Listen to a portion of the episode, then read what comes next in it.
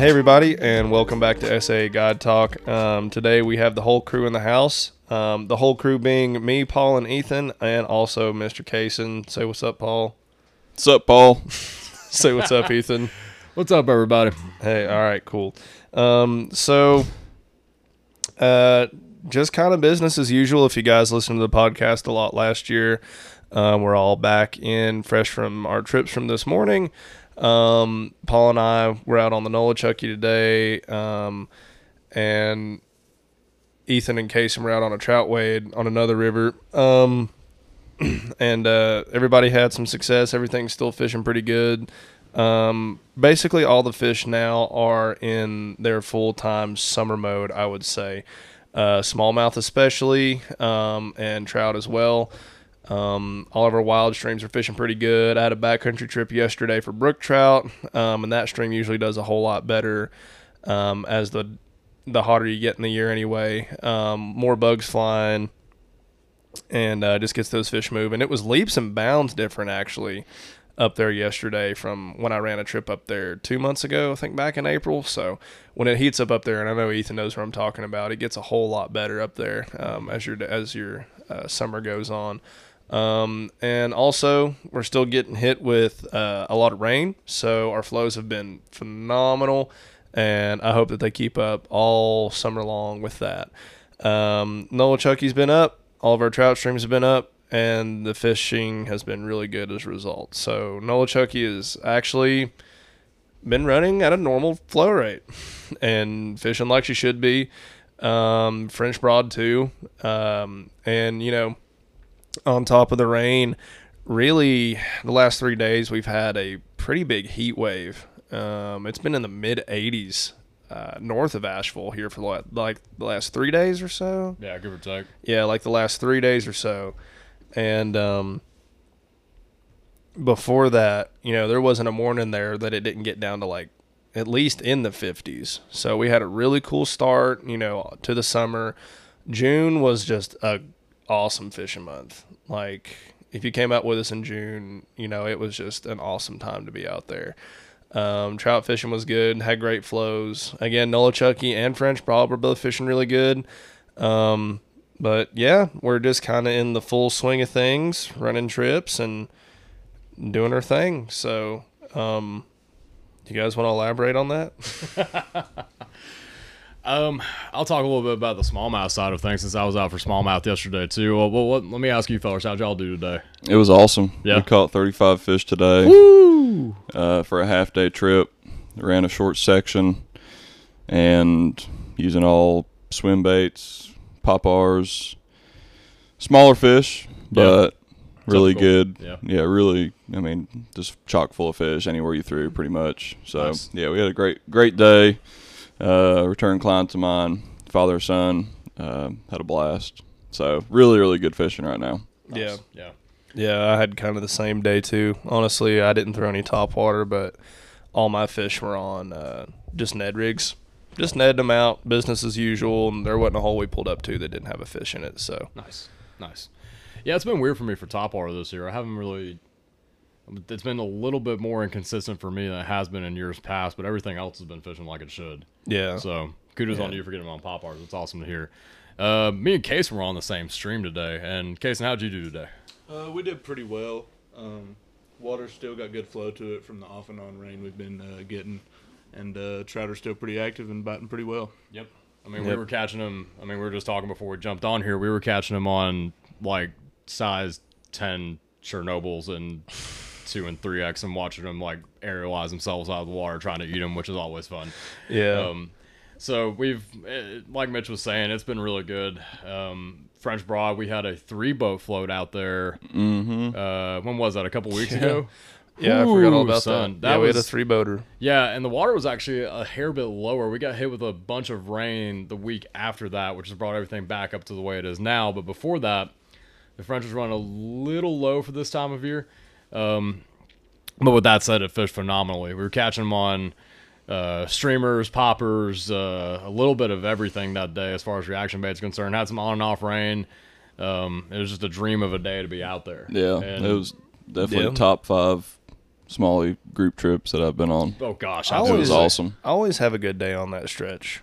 Like it's it's just such a long stretch, Mhm. and I think there's just a little bit everywhere for fish to be out there, Oh, it's full of grass. and it's full of grass. I got mean, deep holes, shallow runs. Yeah, it's just like awesome. very quintessential French Broad Yeah. stretch for sure.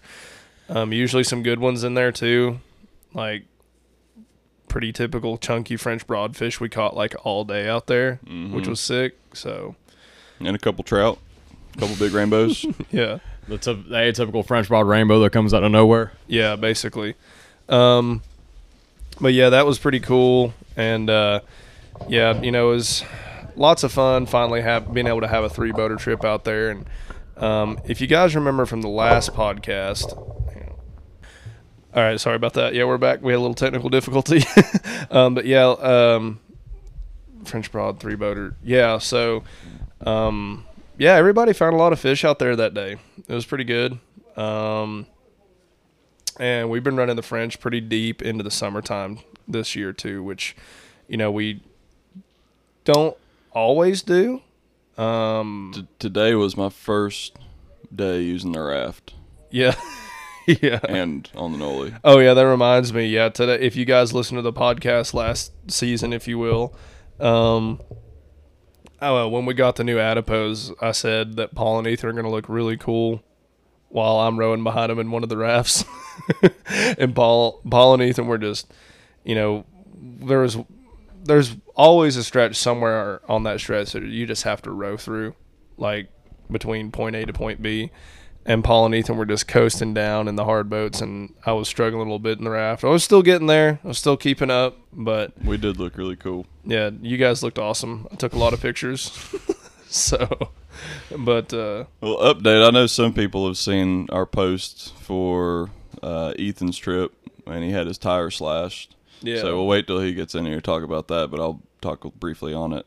yeah, He was just on a float, and uh, he made it home safe and everything. Um, it wasn't a competitor that did it. We have no idea who did it, um, but I will say that definitely wasn't a competitor. Um, probably just some somebody who had some extra free time and decided to mess with somebody's day. But yeah, all is good with that. We just replaced the tire, and um, you know, yeah. went to business as usual. So um, didn't affect him at all. But no, yeah, it was.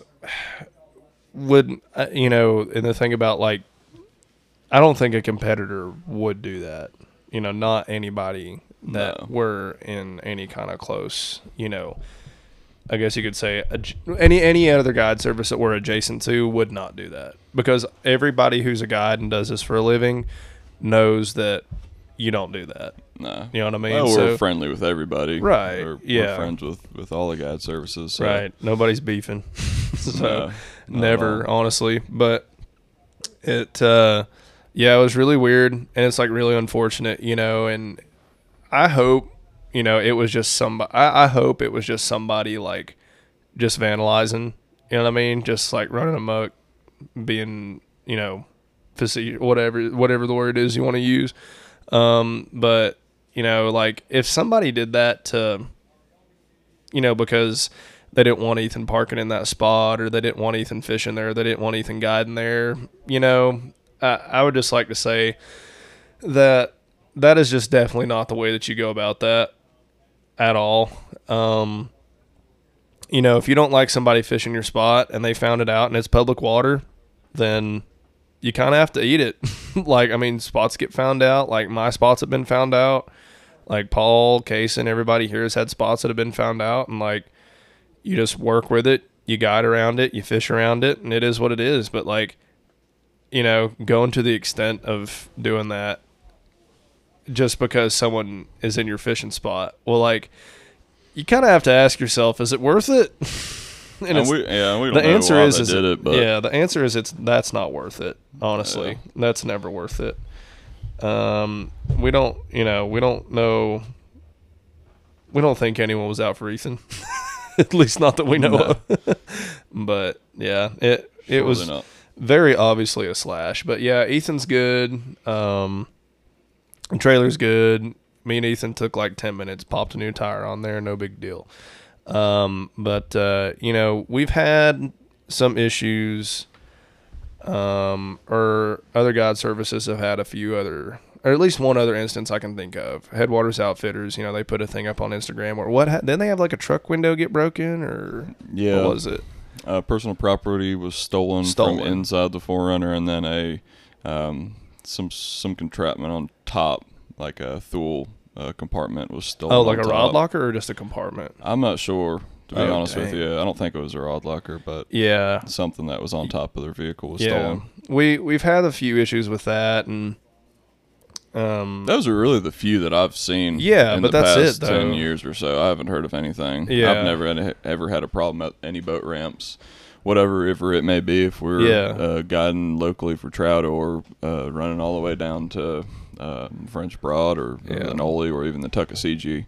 yeah, Um, uh, so yeah, I really haven't had any other issues other than other than that and from headwaters. So yeah, know, it's it's a it is a safe area around here. yeah. It, it, it's a safe part. area, and you know, like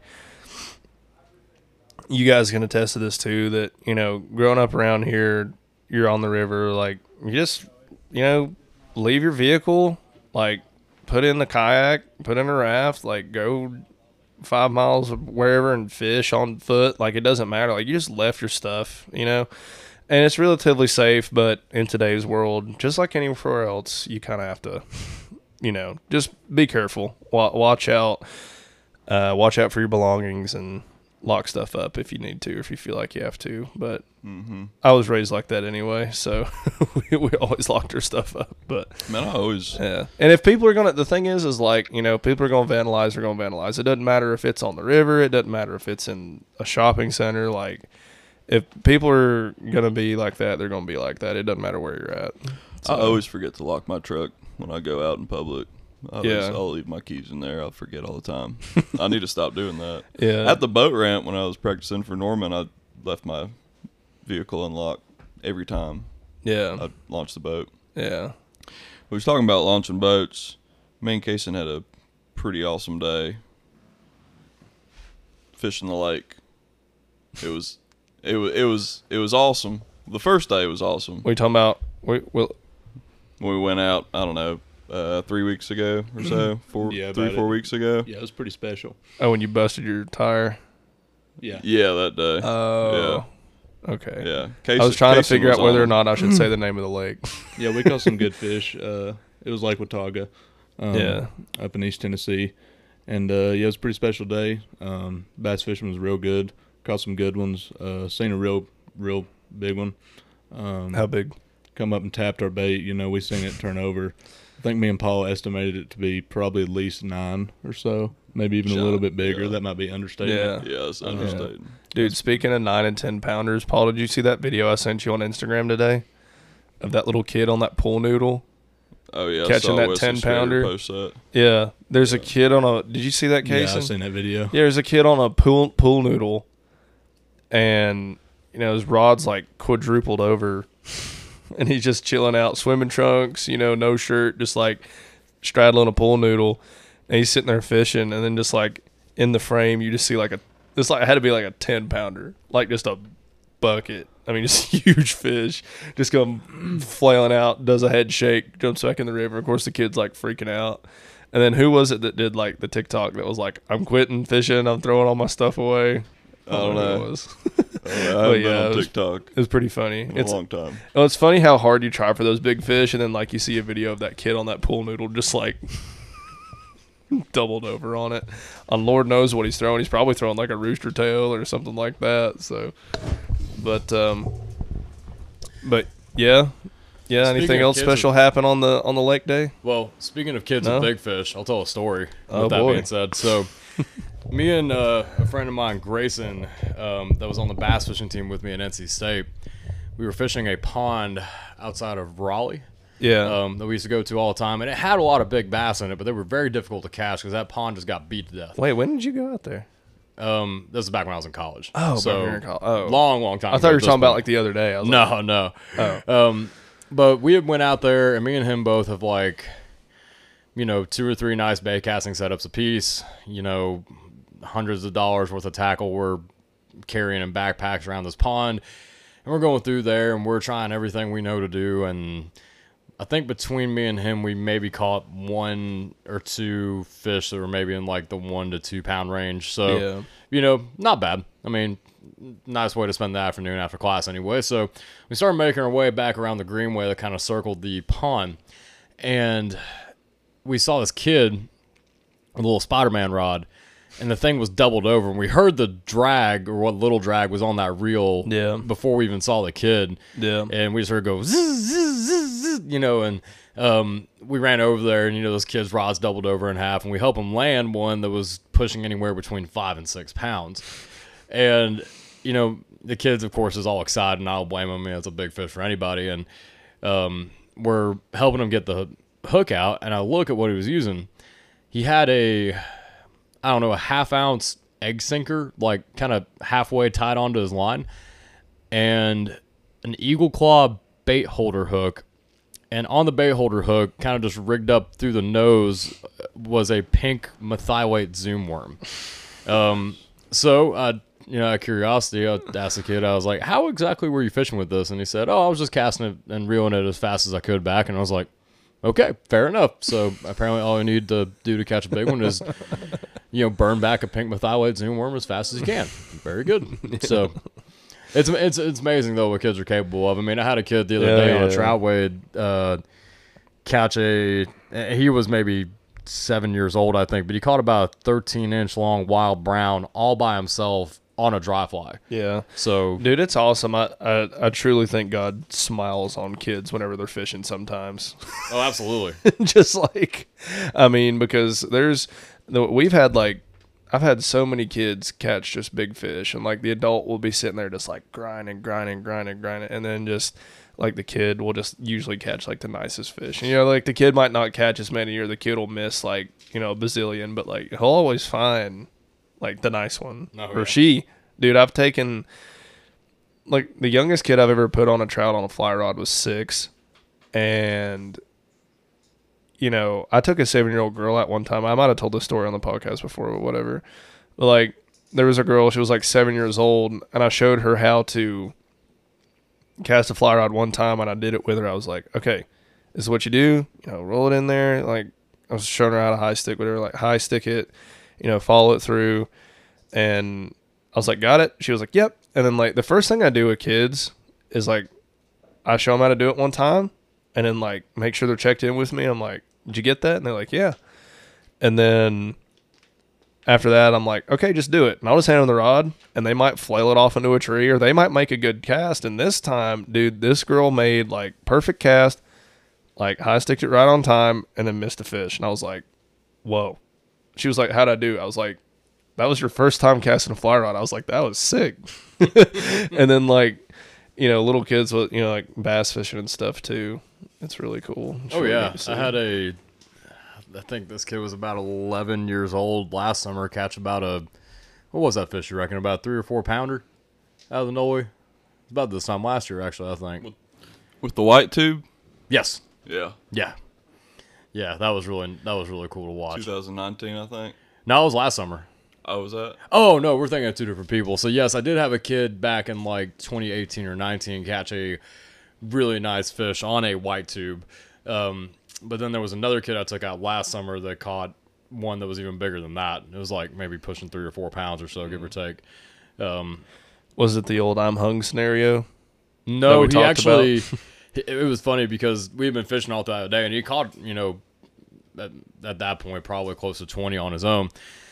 And he looked over at me and his dad. He said, "I'm gonna catch a big one right there." When we pulled up on the spot, got anchored up, I was like, "You got it, buddy. You're calling your shot. Go for it." So he casts in there, and I'm actually, I think, helping his dad get unhung around the tip of his rod or something. And all I hear is just this big kaboosh, and I look over, and kid's rod's doubled over in half, and you know the smallmouth is in the current digging under the boat. Yeah. Um, and sure enough, he we got it in the net, and oh man, it was it was sweet. Yeah. But yeah, it's it's neat. And the thing like about kids too is I think they they really like any anybody who, you know, is a guide that does this full time or whatever, part time, works at a fly shop, they'll always tell you like when you're teaching kids how to fish, you've got to keep it very simple. And honestly, I'll throw this little tidbit in here for free too, um, for anybody looking to like you know get their kids into fly fishing. Like the first thing, or get the kids into any kind of fishing. Like you can't force them to do that, or they're gonna hate it. like I've had, you know, I, I've seen a lot of dads that like really, really, really wanted to get like, you know, get their kid into fly fishing, or like really, really, really wanted to get their kid into just like fishing in general, and they're like, you know, I wouldn't say like overdoing it with the kid, but they're just like really heavy on them, and just like uh, more or less forcing the kid to do it. Um, and you know like you hear a lot of stories like i've heard some people be like yeah my dad used to force me to get up at like four o'clock in the morning and go hunting and sit in a tree stand and we wouldn't see anything and i'd freeze my butt off. And like but it was like the i forced them aspect to do it. But you know i've heard multiple sources say this and i found this out to be true myself that like when you take kids out you can't treat them like adults. And I know it's like, yeah, obviously, but what I mean by that is, you know, like when we give a demonstration to adults, like adults usually want to know why we have to fish this way. And they so then you have to give them a longer demonstration of like how the aquatic insects work and you know how your rig works and how your leader works and you know all, go through all the rigmarole of that because adults like to question things. And then I've I've been on guide trips with some adults where like I didn't explain something because I was just trying to save some time in the demonstration and they thought that they could do it one way, which was the complete wrong way. But the funny thing with kids is, you know, I put a young kid who's seven years old on his first trout um, a few months ago. And I looked at his dad, and his dad was like, Can he really fly fish? You think he can really do that? I said, Give me 15 minutes. And I said, This kid will at least miss a trout on a fly rod. and I, all I said was, This was my whole demonstration of the kid. Because he started out, you know, we I gave him a little Zebco and some trout magnets. We weren't catching anything. I was like, This isn't going to do anything. And so I told his dad, I was like, Just let me teach him how to fly fish. And so, you know, I get the kid, hand him the rod, and full size fly rod. There's no such thing as a kitty size fly rod. I handed him a nine foot five weight fly rod. I said, All right, you're going to pick your rod up like this. You're going to lay it down like that. You're going to lay it down in a way that your fly lands right there in that spot. Hold your rod tip up over the white poof, and you're going to follow the white poof all the way down to there. I said, if you see that white poof go down or fish come up and eat it, you go like this. And I showed him how to set the hook. And he was like, got it. And then made a couple drifts, missed one, made a couple more drifts, caught a fish. but like the kids, like kids just want to catch fi- catch fish. They're not like, well, why am I? Why is my leader so long? Or why do I have to hold my rod tip up? My arm hurts. Like, why do I have to set my hook? Like kids are just like, okay, and they're either like about it or they're just like they just want to go chuck rocks, and that's fine. like That's fine, And the too, thing is, is like what I was getting at too is like with kids, you know, get them associated with the activity of fly fishing. Be like, I've heard this from a lot of people who have had kids, and um, they're like, "Hey, let's go fly fishing." You know, get them associated with being a part of the activity. Be like, "Hey, let's go fly fishing," and then they're like, "Okay, cool, yeah, we're going with Dad to fly fish," and they might fly fish here or there. They might not care anything about it, but you know, they might want to go flip rocks and look for bugs, or they might want to go catch crayfish, or you know, they might want to go catch bluegill on the side of the, you know, on the dock or whatever, instead of, you know, trying to go bass fish or whatever. But like, just let them do their thing that they want to do on the water. And then when, as they get older with time, then they're probably going to want to fly fish with you. They're probably going to want to bass fish with you or, wh- or whatever you're trying to do on the river, honestly. But like, the thing is, is like, if you're going to bring a kid fishing, like, you should go into it with that mindset, like, okay, this is definitely what, you know, for the kid. You know what I mean? Yeah. And, I know for me, like one of my biggest influences, what got me into fishing was going out behind my great grandparents' spring house and catching salamanders and crayfish. That's what actually really Yeah. got me into fishing more than anything because I love playing in the water and I just saw fishing as an outlet to play in the water. Yeah, me too. Like, and yeah.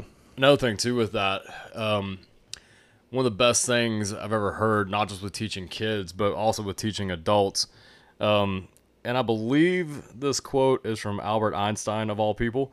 Um, so take this with a grain of salt. It might not be from him, but it says if you can't explain something to a six-year-old in a way that makes sense, you don't truly understand it.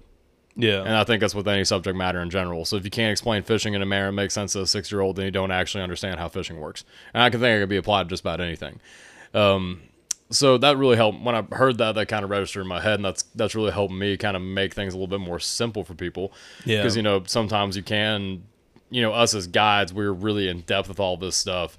And sometimes when you're giving demonstrations to adults or whoever, you can say something that might go way over top of somebody's head Um, because they might not have the background like we do, you know. Yeah. So you know, that you being gotta said, be you gotta be really like baseline like i've got my demo down to where i could like recite it on a stage oh yeah, like we all but i mean you know with my demo i've got it at a very baseline like very simple but also you know very explanatory manner to where i through words i can show someone or i can explain to someone how to do it but ethan's right sometimes you say things and it goes like right over the top of their heads and sometimes people just don't get it until they get in the water and see it but like everybody's different that way so yeah, everyone learns a little bit differently. And what I tell folks is that sometimes it's gonna take you missing ten fish before your muscle memory kicks in, and then you finally hook one. yeah Um, if you're getting fish to eat, that's half the battle anyway. So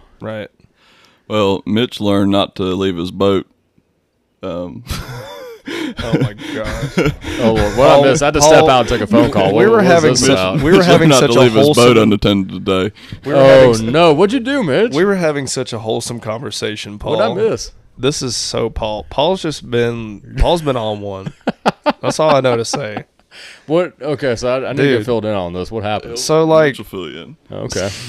So like, me, Paul was basically taken out where I was putting in today. So as he was running his shuttle, like I was shaking the the raft off the trailer into the water.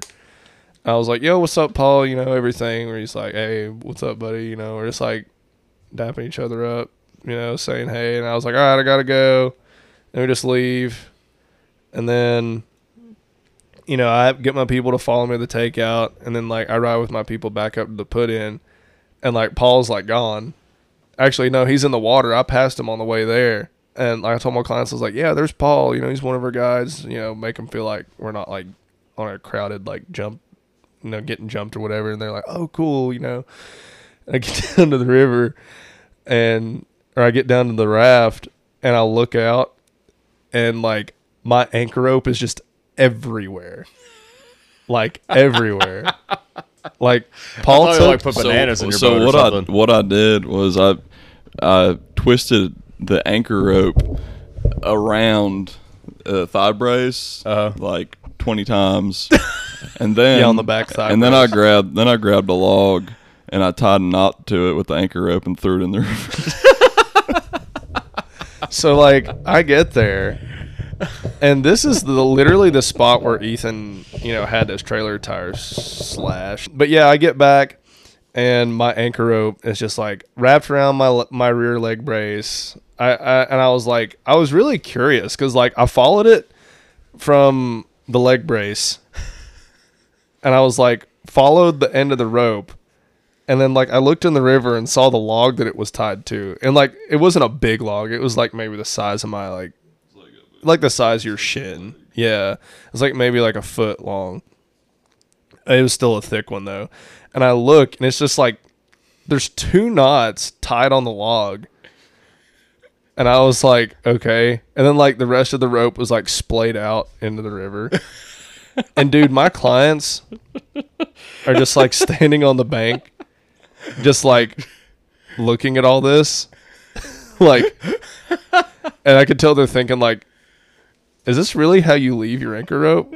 Or like they're just looking like somebody definitely messed with you or whatever. Like they didn't comment on it, but I was just or in the boat in the opposite direction somehow. Yeah, and then he took and then he took the oar and then like shoved it sideways like behind my cooler and just like left it there. And I get there and all this is just like behold and or beheld in front of me. Uh, uh, and my clients ripping all his baits off. Dude, it was so close. Dude, it was so like it, I was so confused.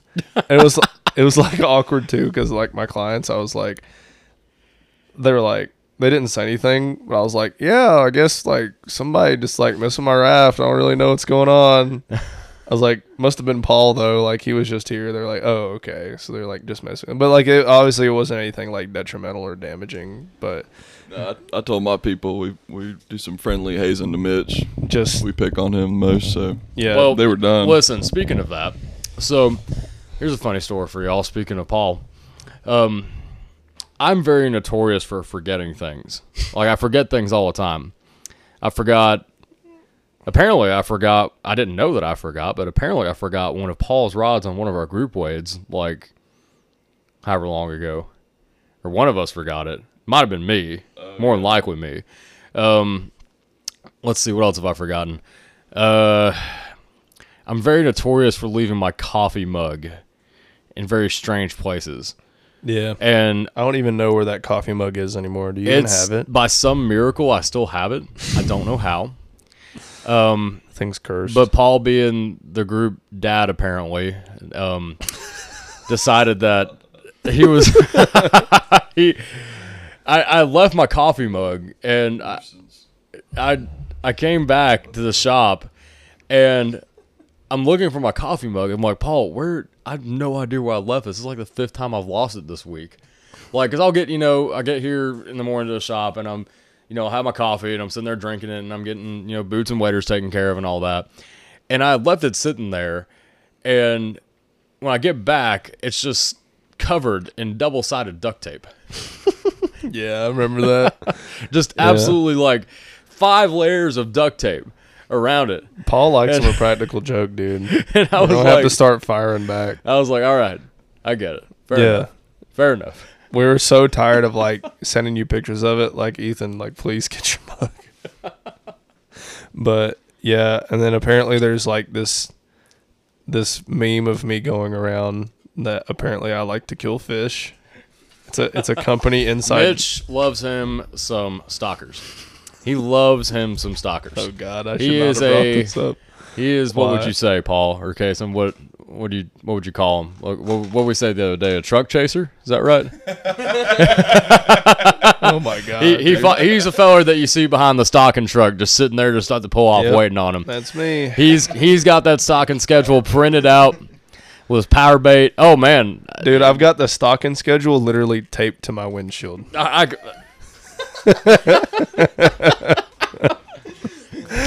you telling me like- like, when y'all went to Cherokee, like you were drooling over the the wall of power bait you found in that gas station or something? Dude, yeah, there's a gas station down there.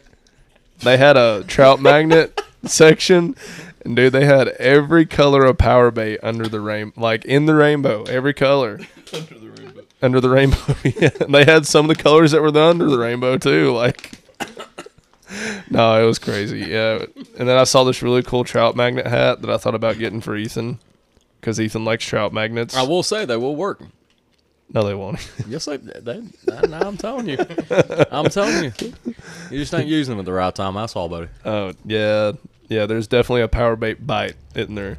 Oh yeah, and that's about three days after the stocking truck leaves. the power bait hatch. yeah, yeah, the power bait hatch. But yeah, um, I would just like to clarify. I would just like to clarify that I, I don't eat fish. I don't catch and keep. So please don't come on any of my trips asking if we can keep the fish because you heard this podcast. It is all a lie. I do not catch and keep my fish.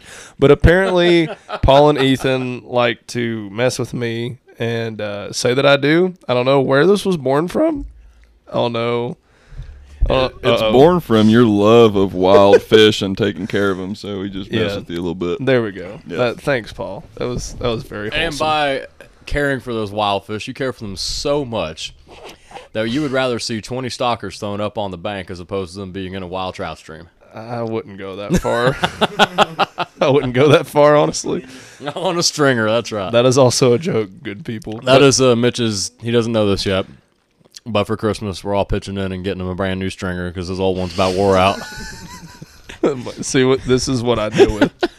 this is what you do you do such a good job. You know, you're a conservationist. You, you do all these trash pickups, and you know you teach all these people how to handle trout, and then this is what you get. This is how I your got- homies treat you. I got just a thing for you, buddy. What? You need to go out to like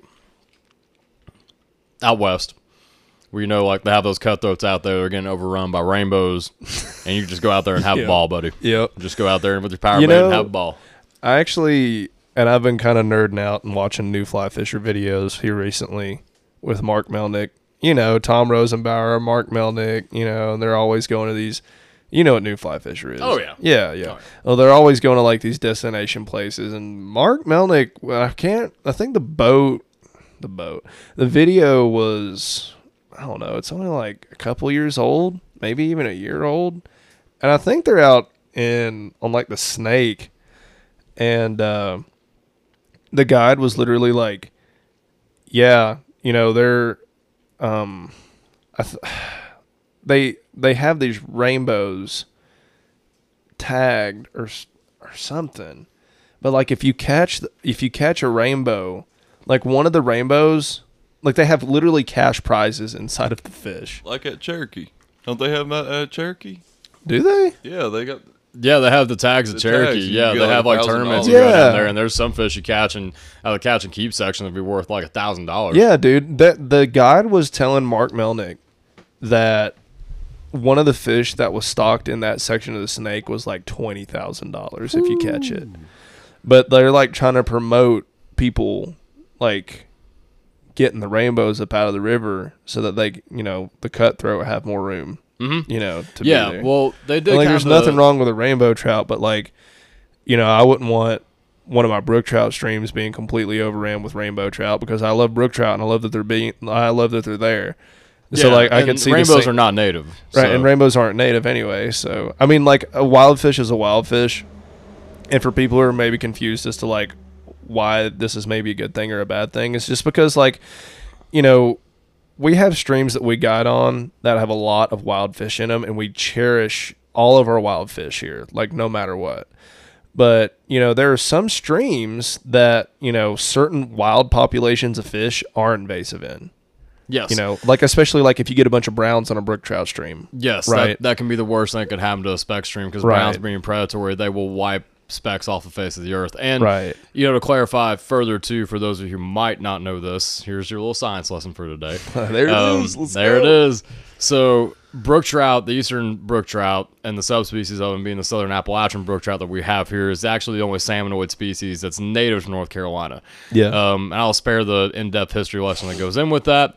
But rainbows originally native to west of the Rockies, browns originally native to Europe and parts of Asia. Fun fact of the day. So, with that being said, there's a stream over in East Tennessee actually.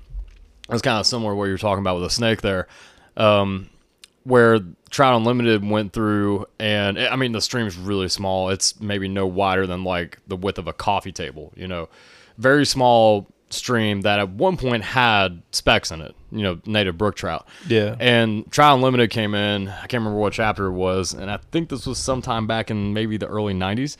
They brought over specs from the Tennessee side of the Great Smoky Mountains National Park, brought them up into the upper part of that stream, um, killed off all the rainbows and browns that were in the upper end of it, reintroduced brook trout, and then built below it an artificial waterfall. And so, artificial waterfall, the idea of it is to prevent those browns and rainbows from swimming up into the specks because browns will eat them, rainbows will overpopulate them. Right. And so, there's a sign there that when you go up there, if you're fishing up there, it'll say if you get to the part that has specks in it, to throw any rainbow or brown you catch, if you do catch one up there on the bank, like or, or kill it otherwise, because they don't want any up there to disturb the brook trout population. So there, Yeah. there's a lot of give and take with that. Um, Well, the thing is, is like you know, at this point, there's there's wild trout streams that are just going to have wild rainbows and wild browns in it, and it's going to take a lot of work to reverse that. You Yeah. know, but and like and there's it- some of them that can't be reversed. well, because exactly. And once upon a time, those same streams were full of brook trout. You know, or a lot of them were. I, I wouldn't say maybe all of them, but like a lot of them were full of native brook trout. And then over time, like Ethan said, the rainbows overpopulated them, the browns ate them, and then they just got forced into the very, you know, headwaters oftentimes of whatever drainage they're in, if not just completely decimated. So, you know, there are some, th- like, it's different here on the east. I didn't know we be getting in all this today. It's different here on the east, you know, with our, our trout fisheries than it is out west. Um, a little bit like it's it's it's the same but it's kind of to a smaller scale. But like in the East, our wild trout are our wild trout. Like at this point, you know, there, it would take so much work to reverse those things back to like native brook trout streams. And with the amount of people pressure and everything that you have on top of that, like the brook trout couldn't thrive in those places, even if they were introduced, and a lot of them nowadays. Yeah, because, Because- rainbows and browns can live in not only more polluted water, but water with higher water temperatures on average. Because brook trout are technically Arctic char, and hence the name. They need cold, Well- extremely cold water. And not only that, but brook trout are very, very sensitive to pressure and impervious cover. Um, like way more than rainbows and browns are because, like brook trout streams, at least around here, like I've seen a couple brook trout streams go like, you know, be you'll you'll find a way less brook trout in them now because those streams got found out about. Like you're not not gonna find brook trout up there, but it's not gonna be like other places I go to where you're just gonna find like a ton. you yeah, know? because they're not as hard as people think that they are to catch. yeah. And- Everyone thinks and- they're so like elusive or picky or Well, whatever. it, they also have a bigger mouth than rainbows and browns do. Um, being an Arctic char, I mean, if you've been on a delayed harvest stream and saw the brooks that they stock in there, the mouths on them are huge, and they'll Yeah. eat literally. I mean, you could probably throw a two-aught worm hook at some of them, and they could fit in their mouth. You know, I've literally had their jaws stuck in my net before. yeah, I mean, they're and their jaws are relatively fragile. So when you have a big hook in a, you know, an eight-inch long brook trout's mouth, and you're sitting there trying to rip it out, and it's got a barb on it or something, or if you have a treble hook, it's gonna kill that Yeah. fish.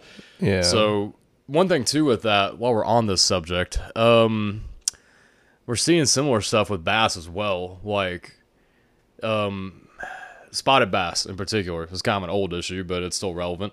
Um, spotted bass overtake smallmouth in lakes and um, and largemouth too. I mean, Lake Norman's a good example of that. Um, yeah, like Lake Norman being one of the more prolific largemouth bass fisheries for years, and then it got overran with spots.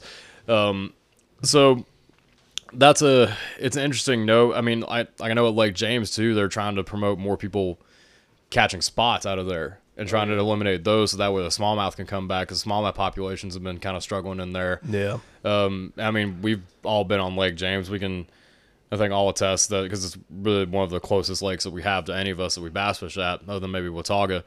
Um, but the population of smallmouth in there, and there's still people that go down there and catch a lot and catch good ones too if you know where to go. I mean, I'm not saying it's bad smallmouth fishing because there's certainly still great smallmouth fishing there, but the more I go down there, the more spots I definitely run into, and bigger ones now. Yeah. Um, Well, and the thing is too, and like the thing I wanted to say about trout is that it's really like subjective. I think to where you're fishing at, because you know, if it takes so much work to reverse, you know, the pop like. It takes so much work to, in a lot of these places to reverse things back to the way that they originally were, like the way that nature intended. Um, but at the same time, like, do you really want to eliminate and just like all these night you know all these wild fish that have been in there now at this point for generations just because you want to you know reintroduce more of a population of a fish that's supposed to be there? It's like in some places i would say yeah you know you should do that because i think like every place should have as much of their native fish as there should be, you know, because it's the way that nature intended. And like that's awesome. That like that us as anglers and outdoorsmen and whether you're hunting, fishing, whatever, like that's what you want. Like you want these things to be as close to nature as tended intended as possible.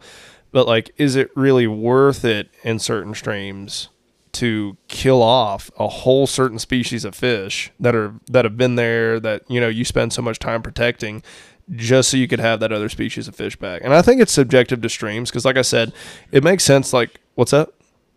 Oh, it makes sense for uh, like bigger rivers, maybe out west, where you have like way higher populations of trout. But like some of our freestone wadeable streams here in East Tennessee and North Carolina, you know, it doesn't make much sense to eradicate a lot of those wild fish because we have, you know, still a sustainable environment for them, but also maybe not so sustainable to where you could wipe out literally an entire species of fish and then, you know, expect it to be okay.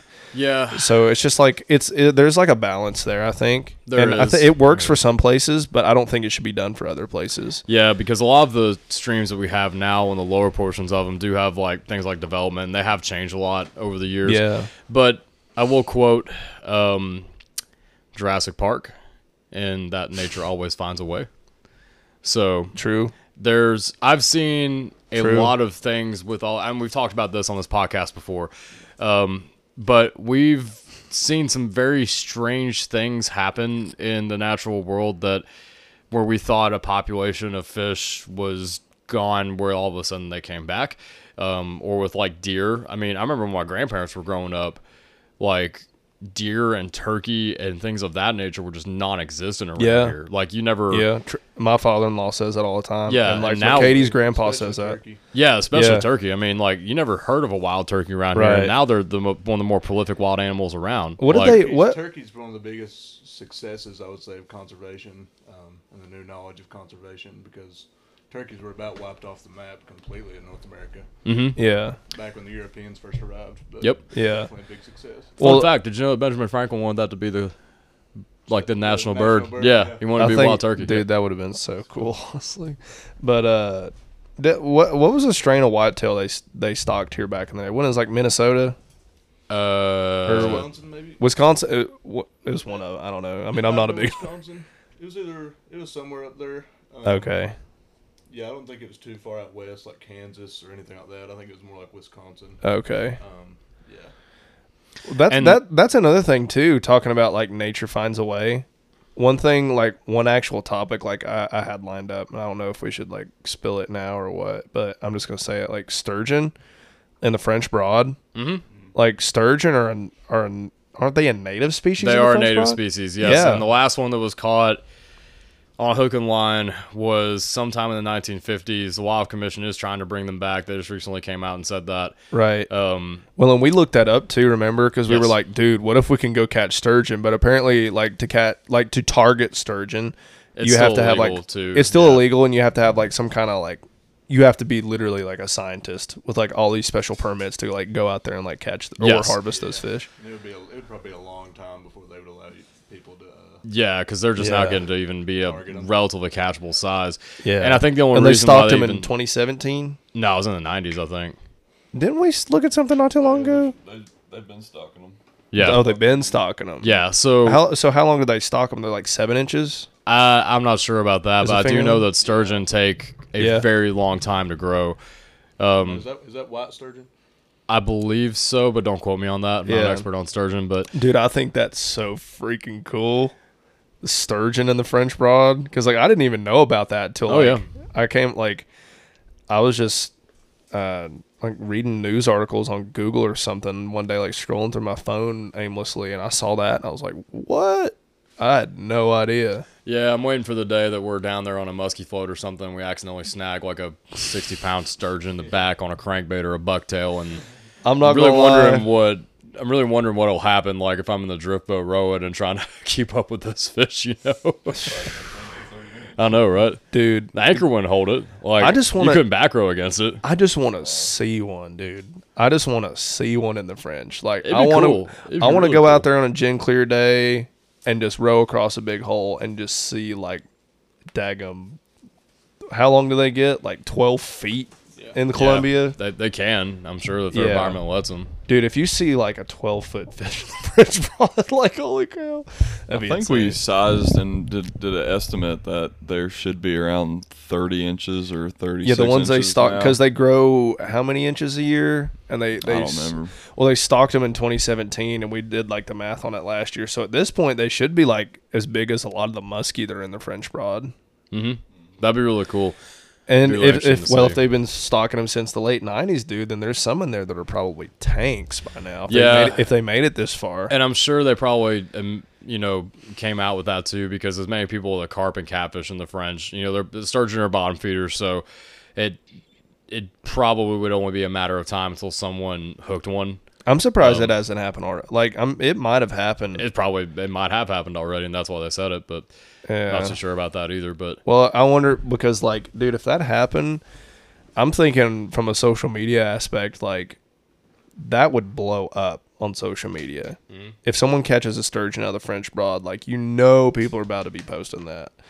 Um, and I wonder if it's just not some old dude, some good old boy with, you know, his cut bait or whatever, trying to catch a big catfish or a carp, and he catches one and just says, "Oh, cool," puts on a stringer, doesn't say anything about it, like me apparently. exactly. Apparently, we gotta watch out for old Mitch now. So you Yeah. never know what he's gonna do.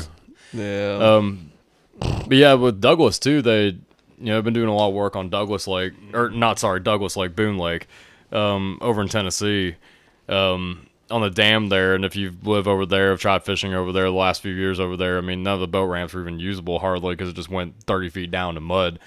Um, Daggum, I didn't know that. Oh yeah, but since it's been brought back up, at least, well, weren't you telling me something they were having to do more work with the dam, Paul? Or I don't know. I don't. I don't know if that was hearsay or what. But, Okay. Um, no, I don't think they are.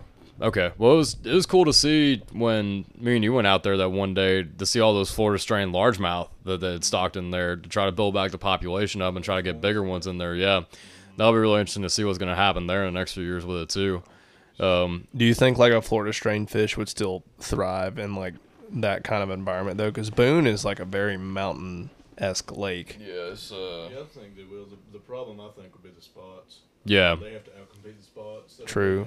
but if they get big like F ones do, then That's really the, that's the reason that they're putting them in because we've got the uh, what was it called the Alabama spots too that Yeah. are coming up and especially in East Tennessee the Alabama spots are getting real bad. I Yeah. think they're even more they're even more invasive than the uh, just the regular like a spot. Kentucky spots, yeah. just the normal spots. So Right.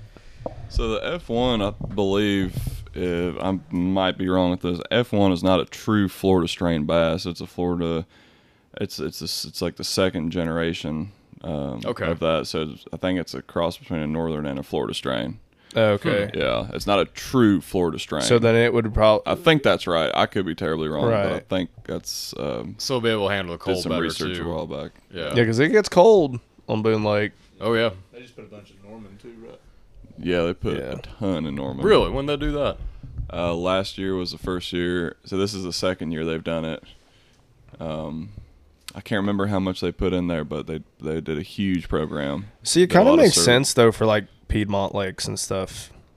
You know, I mean, for Norman, for them to outcompete all those spots, that is going to be extremely tough. And yeah, it's all the for spots. for what I, I my opinion is, I I think that might be a waste of money, but yeah. I don't, you know. Well, have no Ethan, clue. didn't they stock like some like a Colorado like didn't they stock like cutthroat in the South Holston back in like 2018? Oh yeah, Yeah, so apparently they did that more recently too on the Watauga, if I remember right. Um, which I don't- did that back in the '70s too, if I remember correctly as well. Tennessee Wild Commission did. I never saw a single one. Well, they got out competed by the rainbows, Yeah, and that's what's happening out west too. But if you go out there to the Watauga, you can sometimes catch a rainbow that has the slits on The its- band? yeah, on Yeah. the underside of it, and that's.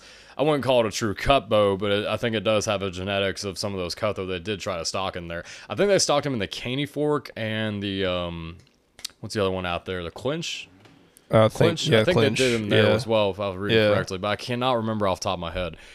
Um, yeah, it's it's interesting. You know, I, I don't really know why they did that. Um, I do know just from hearing people talk that cutthroat are uh, not very difficult to catch as well either. Apparently, they're All the videos I've ever seen on cutthroat, they don't look that hard. They I don't mean, look that hard. I've never caught one. I'm not I've from never out caught west. one so either. No. If you're out here, if you're out west and shaking your head right now, I, Dude, they're so hard. you know, I- Yeah. I, understand. But um, Dude, it was, it was so funny talking about again like new fly fisher, and I and I like brought this up to one of my clients today, and he fly fishes. We we were on a smallmouth float, but he's fly fish for trout a bunch too.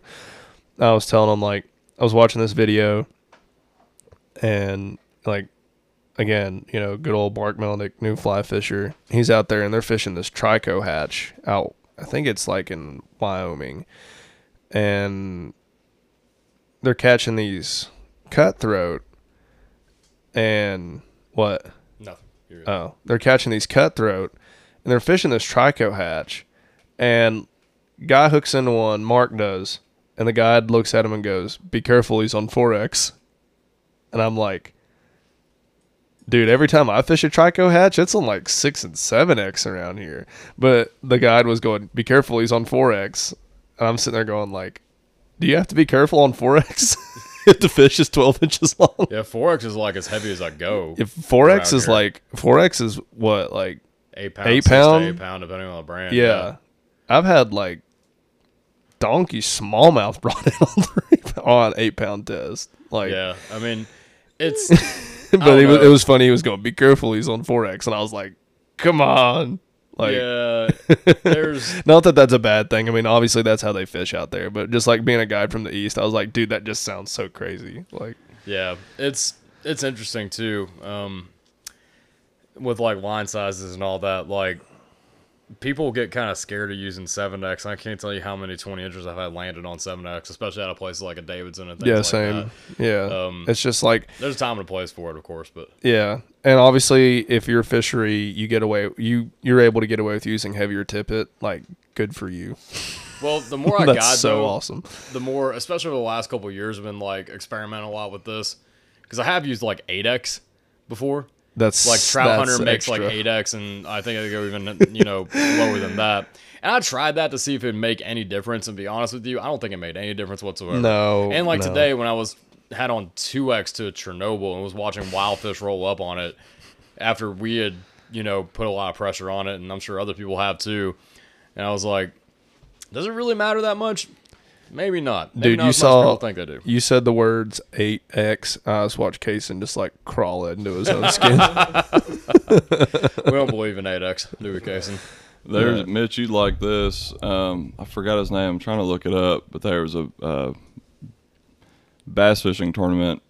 Um, some Japanese angler placed in top five using three pound test. That's dope. He was the guy that um, came out with the dice, the furry fuzzy dice. Yeah. Oh, Yeah. that that thing you all showed me a while back Yeah, with like the the, the sugar cube thing. Does that really work, or I, is it? I think uh, I'm trying to look at Kota Kiriyama. I think I, I think that was him. Yeah. Yeah. Well, the thing Three is- is- pound test. Dude. Yeah. Well, if you have- small, you're catching six, five, six pounds. That's what I'm smallmouth. saying. Like that's what me and Ethan were saying. If you have the right rod that can handle the light line, then you can keep bigger fish on that. You know, on on the on the hook, so to speak. I mean, not all the time. Like you're not gonna, you know, it's gonna be harder. Like obviously, it's gonna be easier to turn bigger fish on bigger rods and heavier lines. But like you, if you can make it work, you know, like the Japanese guys, they'll go out there and they're fish with like a daggum ten foot rod but they have the rod to support that thin line. Like it's what that rod is made for is that style of fishing. So you know, Yeah, I've seen Akinele swear by using like two pound tests in the wintertime finesse fishing. I think Yeah. Yes, I've seen him swear by two pound tests, which is just You know, crazy. to that's me. insane. my theory with that because me and the feller, um, the, the fellers I had yesterday out with me, we were talking about that, and I think that it has more to do with present the presentation of the bait than it does whether the fish see it or not, more than anything. Um, because I do know, I do think with fly fishing that lighter diameter tippet helps the bait, like the bait, the fly, flow through the water column more freely, right? Helps your nymph sink faster, helps the dry fly drift better in the current. But for like smallmouth and rivers, you know, if you throw like a crankbait on, let's say 10 or 12 pound test line versus like six pound test line on a spinning rod, it has a somewhat of a different action to it. And I'd imagine that probably the same with like fishing with soft plastics too. Um, so I don't know. That'll probably be an ongoing debate for as long as we fish is whether fish actually see it or not, or whether it's just Right, and then you We'll never know because we're not Some fish. People catch like twelve pounders on sixty five pound braid, and the water looks pretty clear. yeah. I mean, and you're like, Yeah. well, yeah, maybe it doesn't matter. yeah. I think it's whether the fish associate with like a threat or not, more than anything. You know, I I will say though that I mean I've had some strange things happen. I've had fish in gin clear water eat baits on like neon colored braid. Yeah. So I we'll mean, never know. We're not fish. That's right. we don't know what they see. I mean, I I, I've had times, and I know that's kind of like a stupid way to write that off, but like I have I have had times like on the Davidson where like you know, you're putting a fly in the drift and they look at it, deny it, look at it, deny it. And then like the second I go from 6X to 7X, that's when I start getting fish to commit. And then there's other times where like doesn't matter. so I don't know. anyway, I guess on that note, we're an hour into this thing. And uh, that was a banger. we covered a lot of ground here today, guys. Um, but uh, hopefully next time we put one of these out, uh, we'll have another topic cooked up for you guys. We definitely do. We still got a lot of Please send some in that you would like for us to do. yeah, for well. real. That would be awesome. If you're a listener to the podcast, um, and I took out a couple clients uh, yesterday. Um, shout out Tom and Wright, uh, return clients of both mine, Kaysen, and Paul's. they've been out and they've tried just a little bit of everything with us, and we had a really awesome day out there uh, yesterday, brook trout fishing. Um, If you're listening, stick to the Chernobyls. yeah, They'll work. yeah. oh yeah, dude. Tom and Wright. This is a funny story, Ethan. I was telling Paul about this in Kaysen earlier. Sp- talking about Tom and Wright is like, you know, they're coming at me, you know, with all their fly fishing questions and everything, and you know, I'm just, I'm like, oh yeah, you know, this is. They're like, oh, well, why? How come this fish did this and not this? And I would like explain it to them, you know, or they would be like, you know, oh, how do you know, do I rig this or like what do I need for this? And I would like, you know, just explain things because they're like just learning how to fly fish and just off of a guide trip with Kaysen. Kaysen was their first fly fishing experience, mm-hmm. and so Kaysen, just like our sovereign leader Paul here, fishes the Chernobyl religiously, and they were like. I of course I was on a brook trout stream, so I had an elk hair caddis off to like you know a size sixteen hare's ear, mm-hmm. and Wright goes, "Dang, Dad, we we really need to start fishing with these elk hair caddises." He's like, "These are way better than the Chernobyl." So he was like, right. he was like, for these wild fish, he's like, they're way better than the Chernobyls. I was like, I was like. What Kaysen have tied on for you last time you went out? He was like, dude, like the biggest Chernobyl. And I was like, I was okay, like, so oh my gosh with that, but it was so funny because I was like, I was like, yes, like you need. I was like, I don't know what Kaysen told you, but you do need more dry flies than a Chernobyl. Okay, I will clarify that we were fishing some fresh stockers with this. Chernobyl. Yeah, there you go. So I will concede that Yeah. I thought that Paul, for the longest time, I was like, why is he using just a Chernobyl all the time? I don't understand. I never questioned it. But listen, we Doesn't were on a group Wade like when was it? Two years ago, and I had like a stimulator or something, and then like you know one of my nymphs that I tie or whatever, and I'm watching you upriver like your your people are getting dry fly eats right and left. And then I'm down here like struggling to get a fish to even eat at all. and I'm looking like, really? Like, Dude, is it Paul, that easy? Paul could be upriver catching them up on Chernobyls, and then the second you try it, you'll stop catching fish.